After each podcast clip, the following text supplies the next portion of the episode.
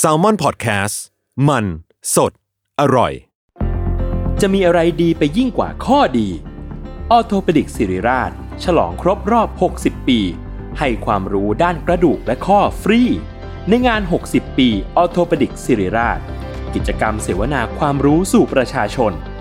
ยกขบวนแพทย์แนวหน้ามาโชว์เคสเทคโนโลยี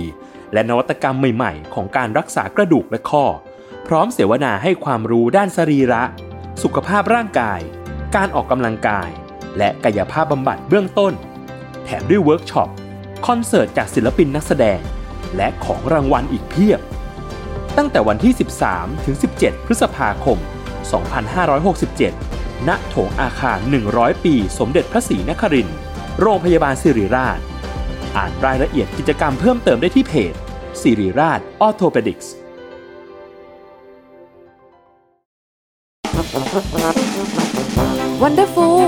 จรรย์ความโง่ เพราะคำถามโง่ๆมีคำตอบน่าอัศจรรย์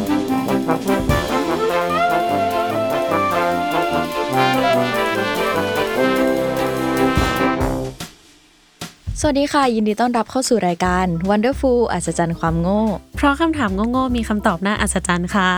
ตอนนี้ก็อยู่กับพลอยนะคะ สแตมป์ค่ะ วิวันค่ะ แล้วก็อันนาค่ะอ่า วันนี้เราพิเศษ เพราะว่าเรามีแขกรับเชิญนั่นเองก็คือคุณอันนา ซึ่งเป็นเพื่อนของวีวันนั่นเอง ให้วีวันแนะนำอันนาหน่อยนี่ค่ะก็เอออย่างอย่างที่บอกเนาะว่าจาก Wonderful EP ศูนย์เนี่ยคือเหมือนเราได้บอกว่าเนี่ยตอนนั้นมีเพื่อนคนหนึงช่วยคิดคอนเซปต์รายการตอนแบบฝึกงานอยู่พอดีอะไรเงี้ย ซึ่งคนคนนั้นก็คืออันนานั่นเองนะคะ ซึ่งก็เลยถือว่าวิสาสะชวนมาเป็นแบบเออเกสพิเศษใน EP นี้ละกันอะไรอย่างงี้ ซึ่ง เพราะว่า EP นี้เราแบบเป็นหัวข้อพิเศษเนาะซึ่งแบบรู้สึกว่าต้องใช้เออข้อคิดเห็นเยอะประมาณนึงเลย ใช่แล้วก็อันนาก็จะเข้าของทุกคนเลยเนาะที่เป็นหมวดผีในวันวันนี้นะคะใช่ค่ะอะเรามาเริ่มกันเลยดีกว่าที่ EP 19.1 ของพลอยนะคะ คือต้องบอกว่าแบบเรื่องผีอะมันเป็นเรื่องที่น่าสนใจเว้ยแต่ว่าไม่อยากทำเลย เพราะว่ากลัวผีนะคะ คือกลัวอ๋อกลัวรีเสิร์ชแล้วเจอรูปไม่ใช่อะไร แต่ว่าพอ เพื่อผู้ฟังทุกคนเราก็สามารถทำได้ไม่เป็นไรเว้ยนะคะเฮ้ยมีความแบบเสียสละเพื่อส่วนรวมมากใช่แล้ว คือเรื่องผีๆเนี่ยมันมีแบบหลากหลายมากเลยแบบต่างชาติต่างสายพันธุ์ ต่างความเชื่ออะไรอย่างเงี้ยทุกคนคิดว่าผีประเทศไหนน่ากลัวสุด ส่วนตัวเรารู้สึกว่าผีไทยน่ากลัวที่สุด เพราะว่าด้วยความที่สภาพแวดล้อมเราอะมันทำให้รู้สึกว่าเออเดินไปตรงนั้นก็อาจจะมี อย่างเช่น ตอนที่เราเรียนมปลายอย่างเงี้ยถ้าเราเดินผ่านห้องนาฏศิลป์อะ เราก็จะแบบเฮ้ยใช่เสียวห้องนาฏศิลป์มีหรือเปล่าวะอะไรอย่างงี้เออ และอันนาล่ะ นี่ก็ว่าผีไทยน่ากลัวสุดนะ เพราะว่าแบบความคุ้นเคยอะ เพราะว่าเราโตมากับสิ่งนี้เราเลยรู้สึกว่ามันเป็นสิ่งที่เราคุ้นเคยกับมันมาก แล้วเรากลัวมันมากเพราะเรารู้เยอะ แต่เป็นชาติอื่นเงี้ยเราอาจจะไม่ได้รู้เยอะเราเลยรู้สึกว่าแบบเออมันก็ไม่น่ากลัวเท่าไหร่มั้งอะไรอย่างเป็เงี้นยไปได้เป็นไปได้วีวันนะเรารู้สึกไทยนี่แหละ แล้วก็เหมือนแถบแบบเอออาเซียนพวกเราอะไรเงี้ยที่เป็นแบบ เออ พวกอินโดอินโดอีโดเอออใช่ จริงจริงๆแต่ว่าใดๆก็คือผีที่เราจะมาพูดถึงในวันนี้เนี่ยก็คือผีจีนนั่นเอง ทุกคนพอจะนึกภาพผีจีนออกไหมว่าแบบหน้าตาเป็นยังไงอะไรอย่างงี้เขาจะ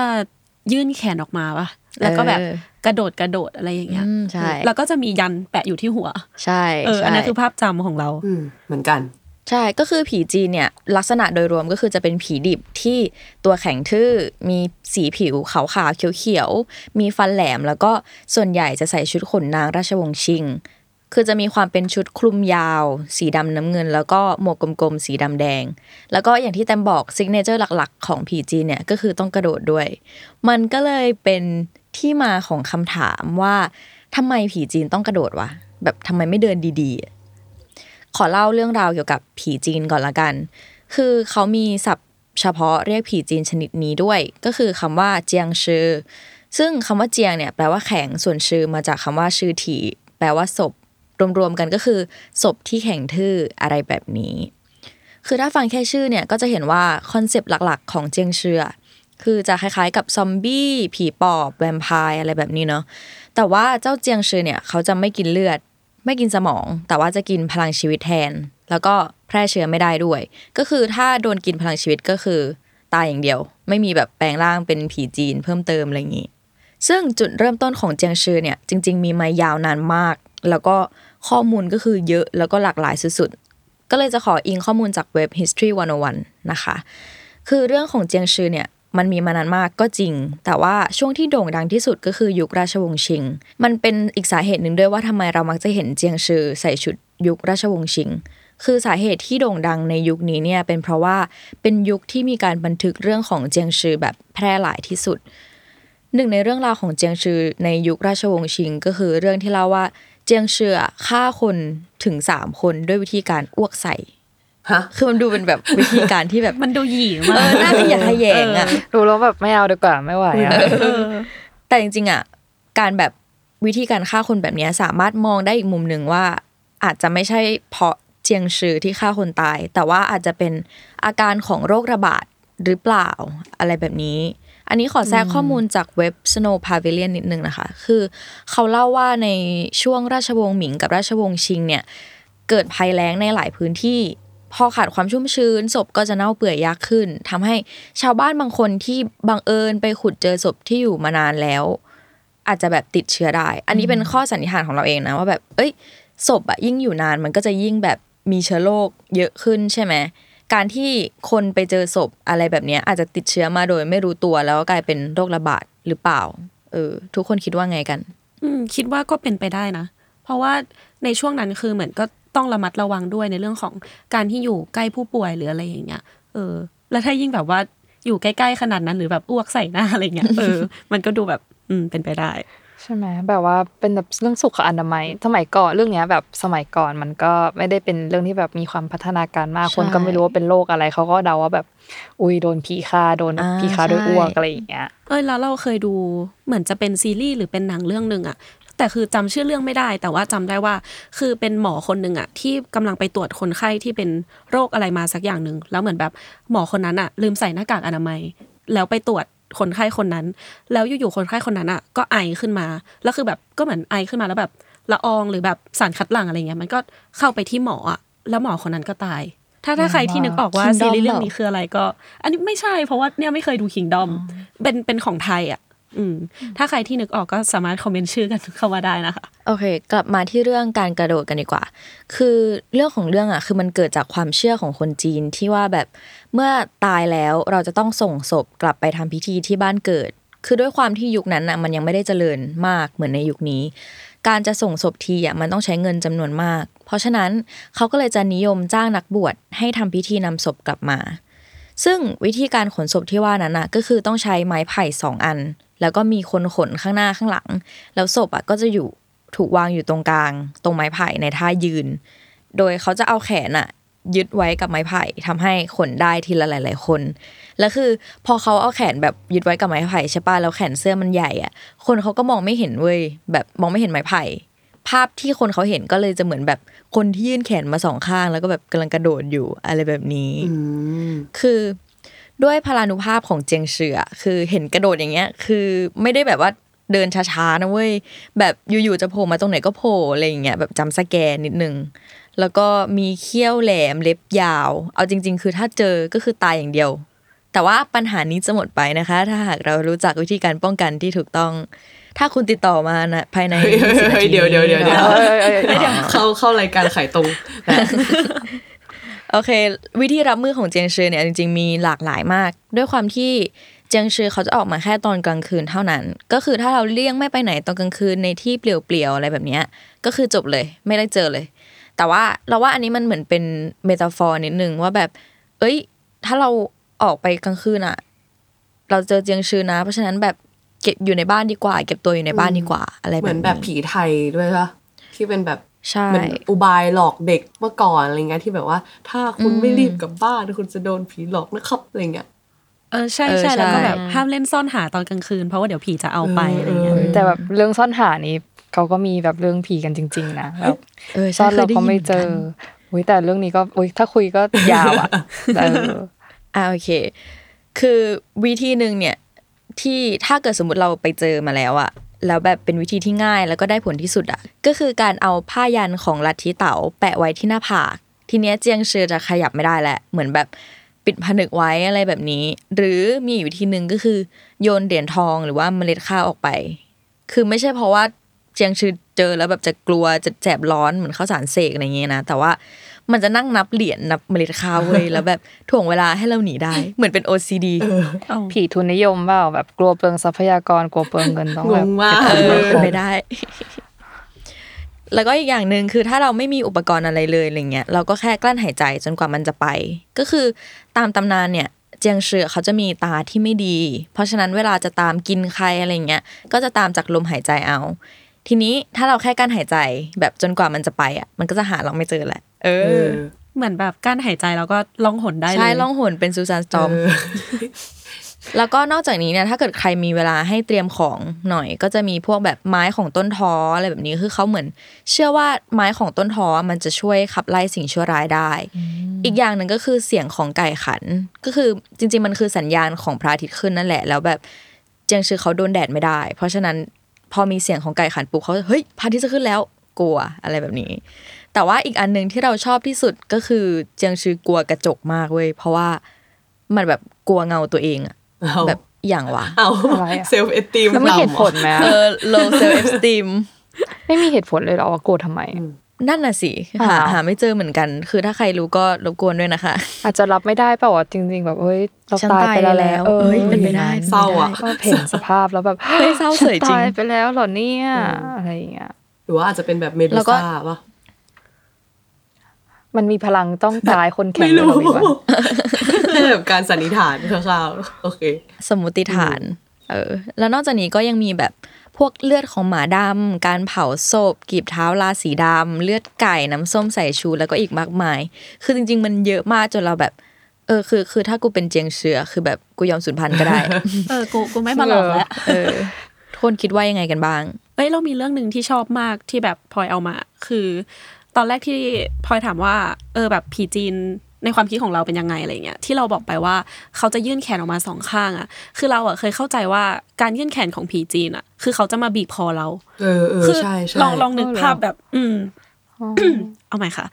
เออนั่นแหละมันเหมือนแบบเขาจะมาบีบคอเราอะไรเงี้ยแต่จริงๆแล้วมันคือวิธีการขนศพ แล้วเรารู้สึกว่ามันเป็นอะไรที่ค่อนข้างแปลกเพราะว่าปกติถ้าขนศพอะเขาจะเอาผ้ามาพัน แล้วก็แบบว่าแบบ มาในท่านอนอะเออ ไม่ได้มาในท่ายืนแบบนี้ อืม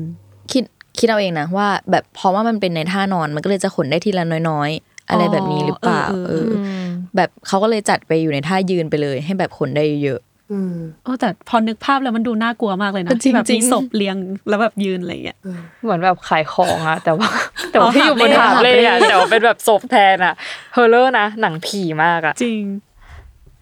วิวันคิดว่าไงบ้าง ก็รู้สึกเออมันว้าวเหมือนกันนะ ในการที่แบบว่าที่พลอยพูดถึงแบบการระบาดของโรคอะไรอย่างเงี้ยคือพอเราคิดได้จริง ๆ อะ เหมือนตำนานผีสมัยก่อนทั่วไปอะ มันก็เกิดจากเออพวกโรคระบาดอะไรอย่างงี้ทั้งนั้นเลยไม่ว่าจะเป็นแบบในฝั่งแบบตะวันตกหรือว่าตะวันออกอะไรเงี้ยก็เลยรู้สึกว่า เออ หรือว่าจริง ๆ แล้วตำนานผีทั่วไปที่มันเกิดขึ้นเยอะเนี่ย เพราะว่าแบบมันมาจากช่วงนั้นที่แบบคนตายเยอะขึ้นจริงๆอะไรเงี้ยเออแล้วพอคนตายเยอะมันก็เลยมีเรื่องผีตามมาอะไรอย่างงี้อืมเหมือนเขาแบบยังหาคำตอบทางวิทยาศาสตร์ไม่ได้อะใช่ก็เลยไปทางไสยศาสตร์แทนอะไรแบบไปนี้ทางความเชื่อแทนอืมคือแบบว่าตอนแรกก่อนที่จะรู้คำอธิบายว่า เออเขาขนศพด้วยการทำเป็นท่ายืนอะเราคิดว่าแบบ เจียงชือมันเป็นแบบศพแบบตัวแข็งอะก็เลยขยับไม่ได้ ดังนั้นการเคลื่อนไหวที่ง่ายที่สุดของเขาคือการกระโดด ก็คิดจริงอย่างนั้นเลยว่าแบบอ๋อ มัน มันคงเดินไม่ได้ เพราะว่าถ้าศพตายแล้วทุกคนจะแข็งข้อ มันจะแข็งหมดเลยเงี้ย แสดงว่าถ้าฟื้นออกมาจากหลุมก็แบบโอ๊ย น่าจะต้องท่านี้อย่างเดียวหรือเปล่า ก็เลยแบบ นั่นแหละ คิดว่าการกระโดดคือ เป็น limited action ที่เขามีได้แค่นั้นน่ะเออ แต่ว่าอย่างที่อนาพูดถึงแบบสภาพการตายที่แบบมีผลต่อสภาพที่เป็นผีต่อมาอะไรเงี้ยเราก็นึกถึงเรื่องแบบปอกปอกคืดอะที่ที่เป็นเฮ้ยที่เป็นโอ้ยน่ากลัวไม่แต่ว่าแต่ก่อนอะคือที่เขาบอกว่าเอาหัวเดินอะคือเราอะนึกสภาพแบบที่เป็นแบบหัวแบบกลับกลับด้านเลเล่ายเล่าเรื่องเล่าเรื่องปอกปอกคือให้ทุกคนฟังหน่อยเผื่อแบบมีใครไม่เคยฟัง เราลืมไปแล้วอะแต่ว่าเราลืมเราจำได้แค่สภาพการตายบุปผาราตรีปะอะไรนะเออมันมันมันอมัอนกแนวมันมาจากบุปผาลาราตรีปะที่แบบว่า อันนี้อันนี้ก็จำไม่ค่อยได้แม่นนะแบบจำไม่ค่อยแม่นนะแต่ว่าเหมือนเป็นศพของผู้หญิงคนหนึ่งที่แบบ ไม่มีแขนขาไงก็เลยต้องเอาหัวแบบปอกปอกแล้วก็แบบคือตัวเองไปเออเรื่อยๆอะใช่ใช่แบบโดนแบบฆาตกรหั่นศพแล้วก็เป็นซึ่งเป็นของไทยเราใช่นี่ที่แบบว่าที่เขาขึ้นมาอะไรเงี้ย คือเขาซื้อก๋วยเตี๋ยวมาให้อะ แบบอันนี้คือหมายถึงว่าตำนานอะใช่คืออย่างบุพาราตรีเงี้ยคือมันเหมือนจะขึ้นมาหาแบบแฟนคนรักอะไรอย่างงี้ใช่ปะแต่ว่าตามตำนานอะ เคยฟังมาว่าเหมือนจิตสุดท้ายของเขาอะ มันคือ ต้องไปซื้อก๋วยเตี๋ยวขึ้นมาให้เพื่อนอะไรอย่างเงี้ย เออแล้วทุกๆ คืนในเวลานี้ประมาณแบบตีสามตีสี่มั้งเขาก็จะแบบเออได้ยินเสียงปอกปอกคืนอะไรอย่างเงี้ยแล้วแบบพอเปิดประตูมาก็จะแบบเห็นถุงก๋วยเตี๋ยวแขวนอยู่หน้าห้อง คือเหมือนเพื่อนแบบป่วยหรืออะไรสักอย่าง เออ นั่นแหละแล้วก็เลยเศร้าเป็นผีที่รักใช่เพื่อนแต่จมากริงๆแล้วมันเศร้านะ เอ้ยมีวันอย่าร้องไห้ ไม่กล้าซื้อก๋วยเตี๋ยวละแต่ก็แบบได้ก๋วยเตี๋ยวฟรีทุกคืนเลยนะเออก็จก็จริริงงก็จริง หรือเราอาจจะต้องกระซิบแบบเอ้ยวันนี้ขอเย็นตาโฟนะเปลี่ยนเปลี่ยนแนวเปลี่ยนแนออพรุ่งวนี้ขอเส้นหมี่น้ำใสอะเรารอย่งก็ไปงี้ขายขำจะแล้วโนโนเออนั่นแหละ แต่ว่าแค่แบบรู้สึกว่าแบบเหมือนสภาพการตายของจิตสุดท้ายของผีก็มีผลต่อแบบฟอร์มของผีที่มาหลอกคนอื่นหรือเปล่าอะไรอย่างนี้ เออ ให้แบบการสันนิษฐานทั่วไปอะไรอย่างเงี้ยเออ เรามีอีกเรื่องหนึ่งก็คือแบบ เรื่องผีจีนขอกลับมาผีจีนก่อนแล้วกันโอเคคือปกติอะพวกเราเวลาจะเรียกผีจีนเราก็เรียกผีจีนกันไปเลยใช่ป่ะไม่ได้เรียกว่าเจียงชื่อหรืออะไรเงี้ยแต่ว่ามันมีบางคนที่เรียกอีกชื่อหนึ่งเว้ยว่าผีกองกอย ก็คือเราก็เลยลองไปดูว่าแบบ เอ้ย แล้วผีจีนกับผีกองกอยเนี่ยมันเกี่ยวข้องกันตรงไหน ก็เลยไปเจอหนังเรื่องหนึ่งคือแบบชื่อเรื่องว่าผีกัดอย่ากัดตอบ มีชื่อภาษาอังกฤษว่าแบบ Mr. Vampire อะไรเงี้ยเป็นหนังฮ่องกงที่ mass มากๆ ในไทย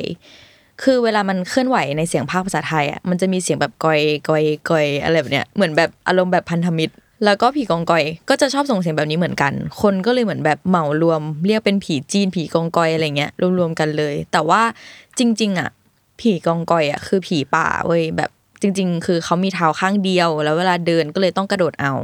แล้วเขาบอกว่าผีกองกอยอะจะชอบมาดูดเลือดที่หัวแม่เท้าของคนที่นอนพักแรมในป่า แล้ววิธีแก้ไขก็คือ จะต้องนอนแบบเท้าชิดกัน แล้วก็อย่าเอาเท้าออกนอกเต็นท์มันเลยทำให้เรารู้สึกว่าเฮ้ยหรือการที่เราแบบกลัวการเอาเท้าออกนอกผ้าห่มอะมันเป็นแบบความเชื่อเกี่ยวกับผีกองกอยอะไรอย่างนี้หรือเปล่า เออจริง อืมก็ก็เป็นไปได้ แล้วก็อีกเหตุผลหนึ่งที่เป็นเหตุผลหลักๆของพวกเราก็คือกลัวโดนผีดึงอ่าเออแบบกลางคืนใครจะแบบมาจากใต้เตียงอะไรอย่างเองี้อปะใช่ใช่อืม เหมือนแบบที่เขาพูดกันขำๆอยู่ช่วงหนึ่งว่าแบบเตียงเป็นเซฟโซนของเราจากผีต่างๆอะไรเงี้ยเออ ก็จริงที่เป็นแบบว่าเหมือนเวลาเราปิดไฟปุ๊บ เรารีบกระโดดขึ้นเตียงอะไรเงี้ยเราก็จะแบบปลอดภัยจากผี หรือว่าถ้าเราเอาแบนั่บนน่ะสิตุ๊กตามากองไว้รอบๆเราอะไรเงี้ย ก็จะแบบไม่โดนผีหลอกอะไรอย่างงี้ เออคือจริงๆผีอาจจะมาจากเพดานก็ได้ม อาจจะไม่ได้มาจากข้างๆเตียงหรือาอจจะใต้มาเตียงจากช่องแอเศร้าร์อย่างงี้โอ้ยโอ้ยิ่งพูดยิ่งน่ากลัวจบเลยดีกว่าแบบว่าที่พี่วันบอกเอาตุ๊กตามาวางอะหรือแบบผีอาจจะมาสิงในตุ๊กตาก็ได้นะอืมเดี๋ยวนะแล้วคือไงนะเนี่ยเป็นคนที่แบบ ที่บนเตียงก็คือแบบตุ๊กตาเต็มไปหมดเลเอยอคืนนี้หลอนละเฮ้ยไม่เป็นไรคิดว่าแบบเขาเป็นแบบเพื่อนของเราสู้ๆให้ทุกคนไม่มีหรอกผีเออปลอบใจสุดจริง โอเค EP นี้ก็ประมาณนี้นะคะ เกี่ยวกับเรื่องของเจียงชื่อหรือว่าผีจีนนั่นเอง